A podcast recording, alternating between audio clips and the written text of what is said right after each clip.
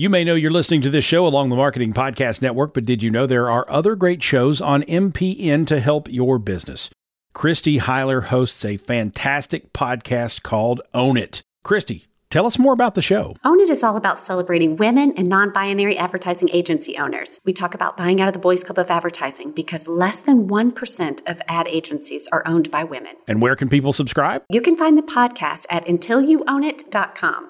We're also on the Marketing Podcast Network at marketingpodcast.net. And of course, you can subscribe wherever you get your podcasts. You heard her. Go subscribe. And I always say it was by design that we were taught that healing is a luxury, right? That healing is not for us, it's by design. Welcome to the Bridge to You podcast, hosted by yours truly, Monique Russell, where we focus on diversity, inclusion, and understanding for Black cultures through conversations that help us connect to ourselves and each other. Hello, everyone, and welcome to another episode of the Bridge to You podcast. I'm your host, Monique Russell. Today, in my guest chair, I have an award winning psychologist. She's the founder of an organization focused on mental health services for people of color called InnoPsych.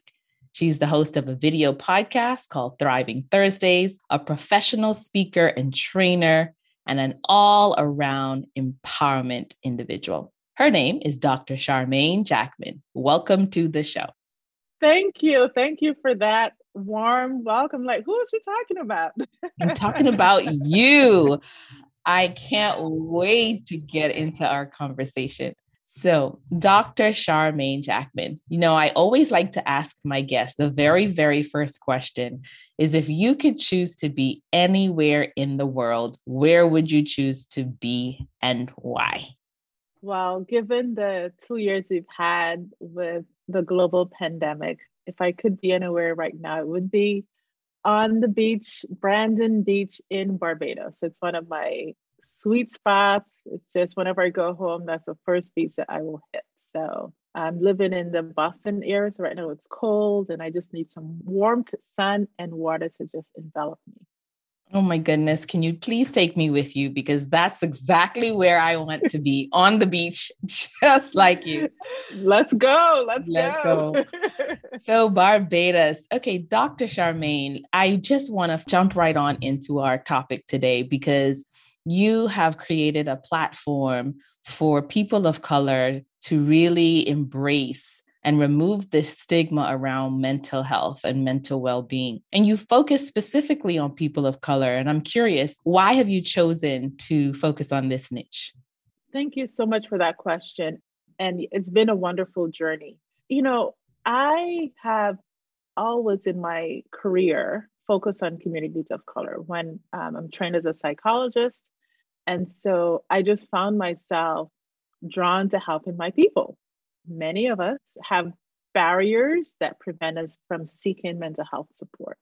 And so I think I'm making my personal mission that when someone walks in to my waiting room and they see me, that I'll be their therapist and the joy that they have. So I have just seen, you know, throughout my training, just the joy that people have, just knowing that they're going to have a therapist who understands them.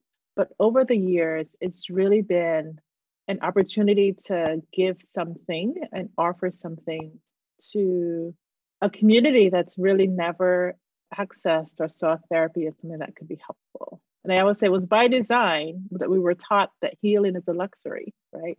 That healing is not for us, it's by design. And so now it's by my design that we recreate that narrative about who has access to therapy and who should get therapy. And I use therapy generically, right? There are lots of different modes of therapy. It's really about healing for us individually and healing for our communities and our generations. I love that you said that we've been taught to see healing as a luxury, but it's not. that was yeah. really powerful um, and then being able to shift that narrative because th- there's been so much stigma around getting mental help and getting uh, support for your mental well-being but if we could shift that narrative like okay healing is a necessity it's just like mm-hmm. eating then yeah. i think we could open up that conversation and you touched on the barriers to you know black people and people of color embracing this new narrative mm-hmm. what are some of the barriers that you are mentioning when you talk about that there is a history of structural systemic racism, white supremacy. And so, with that, you know, our bodies have been used for experiments without our permission. There are a number of number of studies to talk about the first gynecologists used three Black women to experiment, often without anesthesia and without their permission.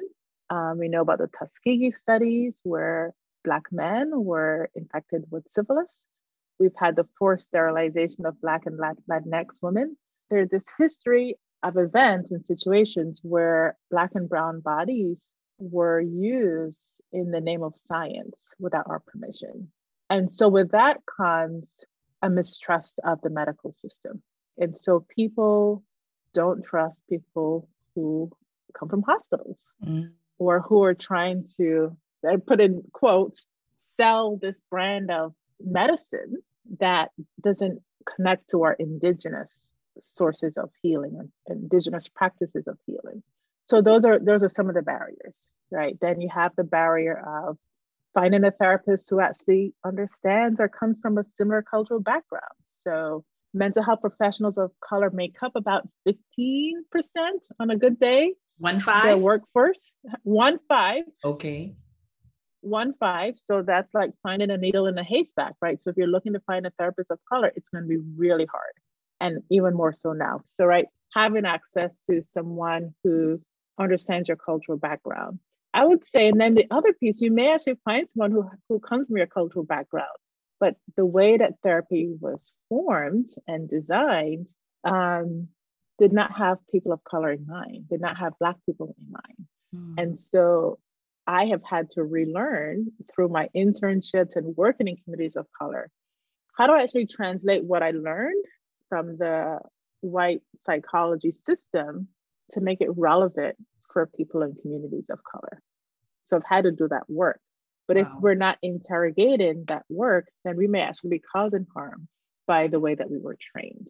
Okay. There's a barrier of I, I, I just need to pause right there because okay. that right there was whoa, okay, loaded. Like, okay, therapy wasn't designed for the Black person in mind.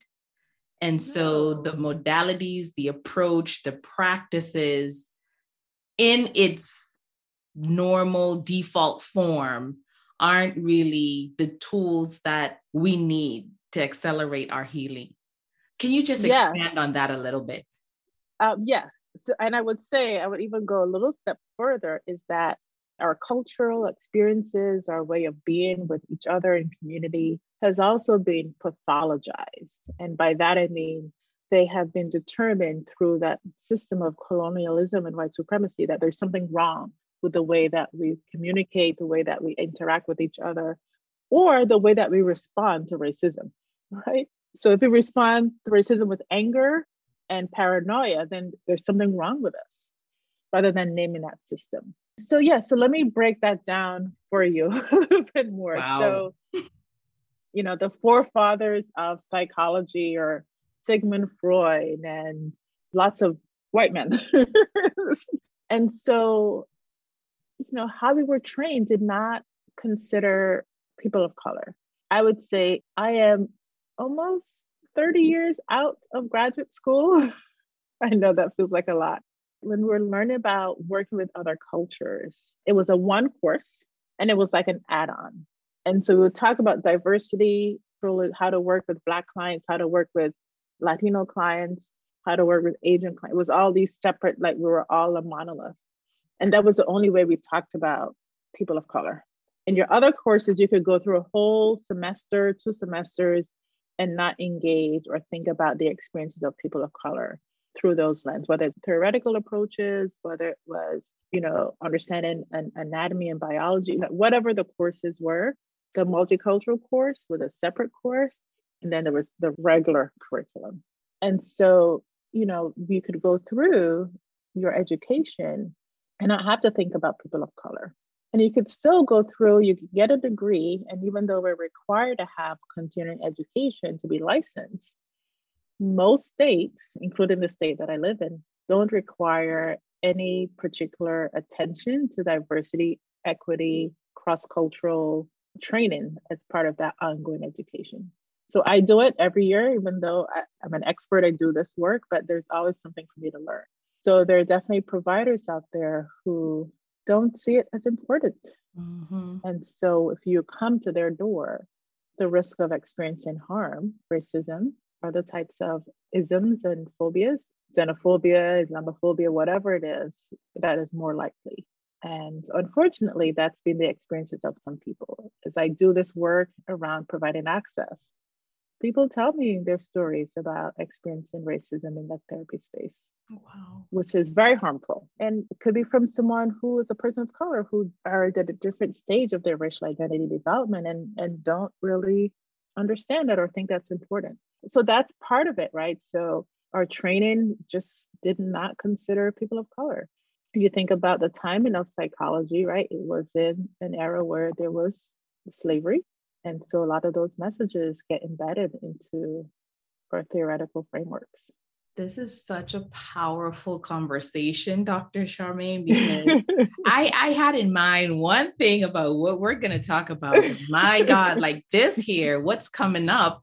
And I think this mm. is just mm. the beauty of having experts like you talk to mm. us so that we could think critically about the decisions and choices that we make you know mm-hmm. i'm taking out of this this lesson is wow okay question everything understand deeper even when it comes to healing the erasure of black people yeah. and people of color even in systems that are supposedly designed to help could actually harm and then something you just said is that even it could even be a person of color who hasn't fully embraced their own identity which mm-hmm. that's just going to lead me to the question around connecting to the african identity like what is mm. the uh, connection like how does that help us to facilitate mental health and and well-being and i would even yeah. tack on you know for someone who like you said hasn't embraced that aspect. Thank you so much for this question. And i would say you know i have been working in communities of color again over 20 years at this point. And it's really been in probably the last five years that i've really thought about how do i integrate this african identity into my work.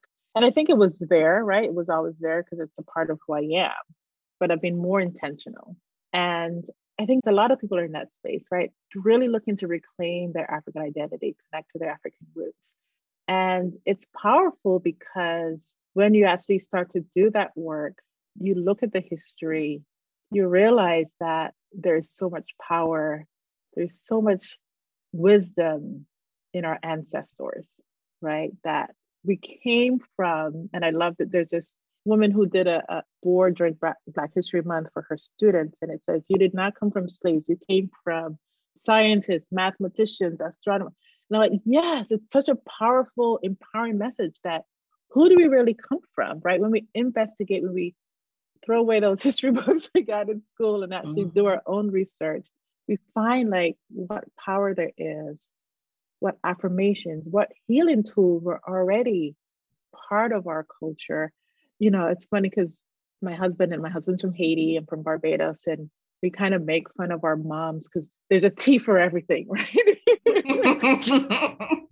Just drink some tea. But, you know, there's a tea leaves. My mom has a bag of leaves, and and so we would make fun of that. But then it's like that is part of our healing, right? There's some things that are medicinal. There are these leaves that there's some oral culture that was passed on, and these leaves actually help with different things. And so I am embracing that now, right? And so it's a part of embracing our, our history, our knowledge, our wisdom, and our ancestors.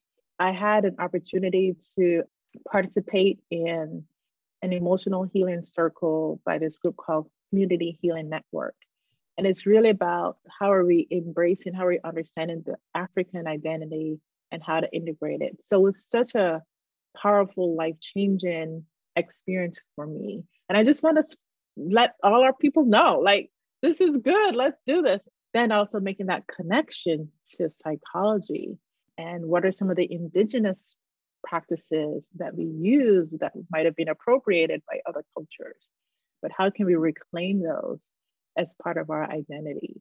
And so I think for me, to think about my work, you know, talking about anti-Black racism, talking about African identity, is about reclaiming our history and understanding that we came from so much and there's so much to be proud of and to be affirmed and empowered by.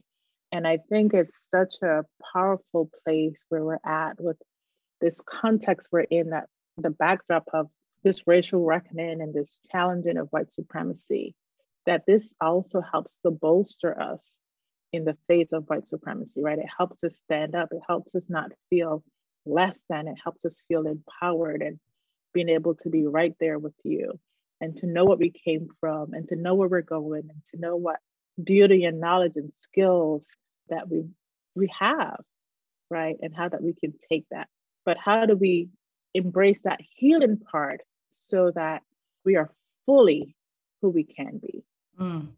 so wow I am thinking of so much right now because I I hear you talk and I and I'm thinking too about these indigenous practices and indigenous healing practices mm-hmm. and and what comes up to mind is an interview I did with uh, Melody Capote um, she's over the Caribbean Cultural Arts uh, in New York mm-hmm. and she talked about the power of the drum you know and mm. and you can mm. see the drum in different african cultures and in cuba and uh, mm-hmm. the caribbean and you see these um, sort of medicinal forms mm-hmm. uh, the mm-hmm. drum has its own spirit and then you talk about the medicinal tea and yes. you think about all of this i see how the community aspect is so mm-hmm. essential because traditionally historically we are uh, collaborative, community oriented driven people. Mm-hmm. I'm from Nigeria. My dad's from Nigeria. My mom's from the Bahamas. But for the longest time, I did not embrace that Nigerian aspect. And when you talk mm-hmm. about connecting and reclaiming African identity and its acceleration to the path of healing, I mm-hmm. personally can relate to that because I know mm. once I started to embrace you know who i was and i mean you know nigeria is is in the news for a lot of things and half of them are not positive right scams mm-hmm. and all this corruption right. or whatever have you right. so mm-hmm. who would want to embrace and connect with that but what i did was connect to all parts of my identity and that helped to give me the confidence to share and move forward so my question to you is i know you connected and you said you're now re-embracing or embracing it more but what did that process look like for you personally to really step into embracing the identity even more? Or was it always there? Yeah, you know, that's a really good question. I'm going to take you back a little bit. You know, so I grew up in Barbados, and Barbados is a country that's 95% or so Black, right? So I would say 99.9% of my teachers throughout my, you know, up till I left the country were black. I remember I think I had one white teacher who didn't last too long, and there was one woman who was multiracial, multi-ethnic. So there was never a question about my intelligence, you know, my abilities. There were definitely colorism, right? So there are different standards of beauty, right? So there was that. But I never felt less than because of the color of my skin in that way. I, I didn't worry about that and really about my identity as a Black woman, I think I only thought about that when I came to this country, right? Came for college. And so, you know, landed in Iowa of all places. And I remember my best friend and I came together and her big sister was chaperoning us as, you know, we're little girls going to this foreign country. And so we had a little chaperone. I remember like we got on campus and we were crossing the street and this car drove by and some white boys were in the car and yelled out the N word. And literally, this was probably two days into being in I. We're like, what is this? Mm-hmm. Um, and for us, I think, you know, it was like a little bit of outrage, but it's not something that stayed with us, right? Because we came to a place where like we knew who we were. But I think there was some time over that journey where, you know, I definitely lost some confidence. Um, you know, trying to fit in. There were a lot of Black students there, but there were often there were tensions, not necessarily negative tensions, but like there were people who would make fun of our accents, right? So there was a way w- which you were othered, right? You were different. I think it was all in good fun, but it didn't feel that in the space. So there are ways in which I think that impacted my accent to some extent. And then being in grad school again, like it was real about, you know, getting my degree. And I always knew as a black woman, you know, throughout that process. But I think there was a phase where I was kind of wrestling with that in some ways. You know, I, and I always go back home, right? And going back home is always a great way to center you. Definitely. check you. so that's always been a part of helping me to maintain who I am so that reinvigoration of, you know, you're beautiful, you're smart, you're whatever, I think that's been there. I would say the other experience which really helped in that reclaiming of African identity more so because I think holding on to my Barbadian identity was always there. But similar to you, like that, the African identity was something a little bit different. I had the experience to go to Haiti for an immersion experience um, in 2014. And again, my husband's Haitian. So, and this was my first time going. We were at a hotel. Um, it, it was with a university group, but on the hotel, there was a, a museum which really taught about the history of Haiti and Haiti's impact on kind of really the starting point for revolution, how the enslaved revolted. And one of the things that was like life changing for me was this perception of voodoo, right? So I grew up with voodoo being this kind of Ooh, right, exactly. We call it obeah in my country, but it's like, oh, you know, like this black magic, it's harmful. So is always something to be kind of a scared of. But what this historian and this young guy, he was so powerful. The thing that really stood out for me that trip, and I remember like a there was a, a an art piece that showed, you know, the enslaved in circles with drums and fire, and it was like a voodoo circle.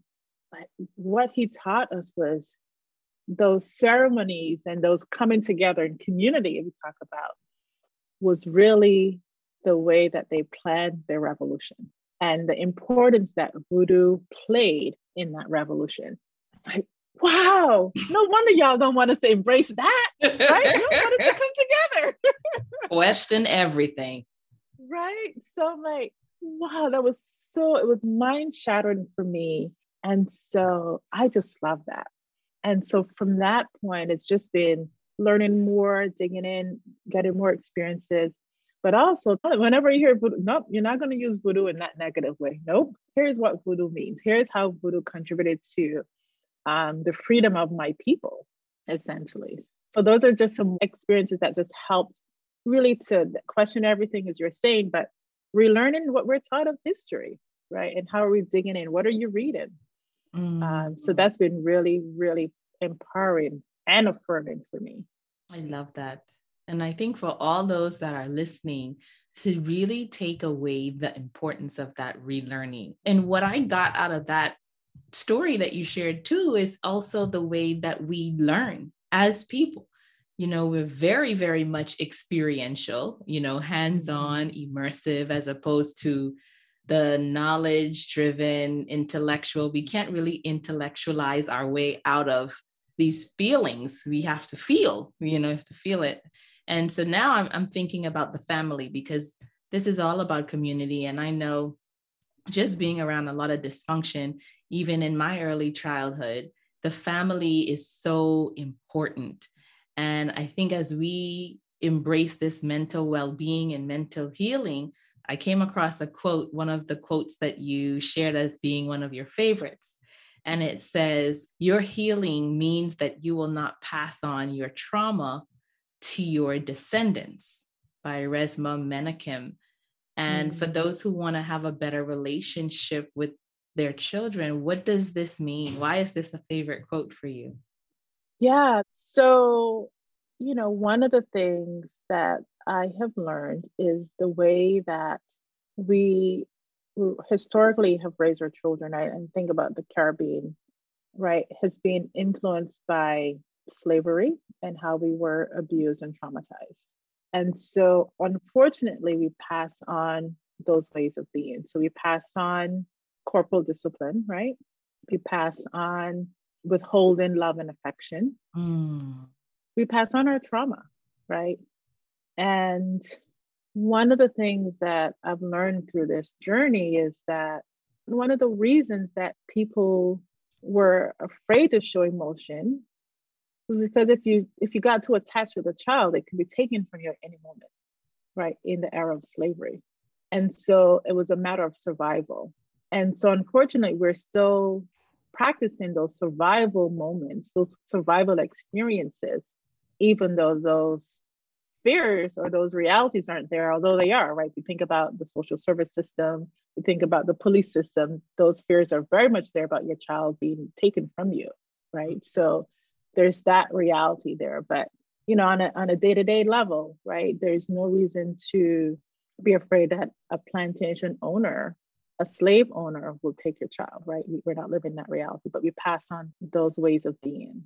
And so it's so important for us there to challenge that. And I think I held some anger towards my parents at one point, right? And then it came to like, they're doing what they know, right? And so every generation has to find no more, right? So we're not passing that on.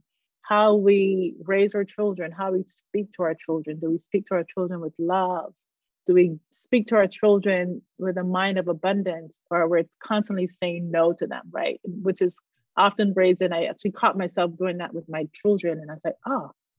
And I'm being around their friends, their white friends, like, oh, they're, they're having a very different experience, right? So if we're raising our children in a, a mindset of scarcity, a mindset of they don't belong, they're going to carry that out as adults, right? So, how do we help them embrace ownership of every space that they're in? How do we help them express their emotions, all of them, mm-hmm. whether we, we like them or not? whether we agree with them or not, how do we help them express their emotions? How do we nurture them when they're in pain, right? How do we hug and, and kiss them and versus, you know, doing that tough love thing, right? And so how are we really challenging how we were raised, right? There was a function to it. And part of that is the function of generational trauma. So how are we disrupting those patterns? And it's really important as we think about how we raise our children. And it's so easy, right? It's so easy to just do what was done to you. It's familiar, you don't have to think about it. It is really hard to raise your children through a trauma informed healing practice. It takes a lot of work, especially if you come from a history or you were raised in a way that there was trauma, right? So it's really hard to interrupt those patterns. But we owe it to our children, we owe it to the next generation and the next generation to start to disrupt those patterns. I see why your passion is to create this platform for communities of color.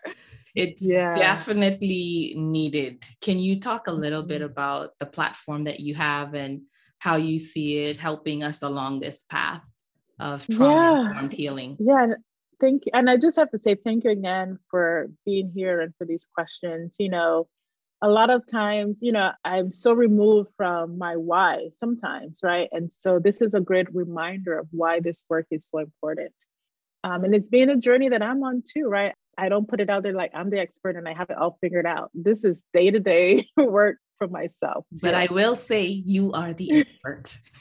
you are the expert. you may not say it, I'll say it. You are the expert. Okay. All right. Thank you. I got it. Um, but InnoPsych really came out of an experience where working with, with different people, you know, again, part of my platform is educating our communities about mental health and mental well-being. And people will come up to me after a talk and say, oh, this is really helpful. You know, I'd, I'd like to meet with a therapist. Can you help me find one? And so I would do that. You know, I have a network, and so I do that for folks. Um, then it started to become a little bit a lot, right? I couldn't really manage it. But then the precipitating moment was I was looking for a therapist for myself. And it literally took over six months to find a therapist. Wow. It was a little bit more than that. I'd say six months, but it was a little bit more than that. And, you know, if we make the decision to come to therapy, it's not because life is roses. We don't want to just process some light situation, right? It's probably things are really crappy and you are fought through all the barriers. You might be doing this in secret, you're not telling your family, right? And so if this process is going to take six months, you're going to give up. And worse, right? Because of the work I'm in, I see people who are at a place where they don't see options. Mm. And sometimes the option is fatal, mm. right? And so it was really important to me that when people are ready, it should not be a hard process. It should be really easy. It should not be overwhelming. It should be really easy and fast to get that support. And while you're maybe you're not there yet, so we're going to give you some content, some information that helps you understand why this is important, why understanding your healing is important while doing things every day to promote your healing, to promote joy, to promote well-being is important. So that's what the platform is about education and access to emotional well-being and healing. Fantastic. So if anyone is looking for a therapist of color, they can come to this platform, they can sign up, they can be matched or, or find one that fits yes. their interests. Yes. And we really wanted to make sure so we have six search criteria so you can look by where, you know, what state you're in, what insurance you have, right? Because that's often a barrier. But you can look not just is the therapist Black, but is the therapist African? Are they Caribbean? Are they Brazilian, right? So we also have a number of different criteria. You can tell what language they speak because when we're talking about emotions, you may want to speak in your first language, right? That's how you feel in your first language. So wanting people to have those different tools that makes that process much easier for them. Wow, that is absolutely incredible. Being able to speak and share your feelings in your native language takes the whole safe, judgment free mm-hmm. healing to an accelerated level. I just yeah. absolutely love what you are about. I love what you represent. And I love this platform. Everyone that is listening, make sure that you find Dr. Charmaine Jackman. Tell her how incredible this episode was.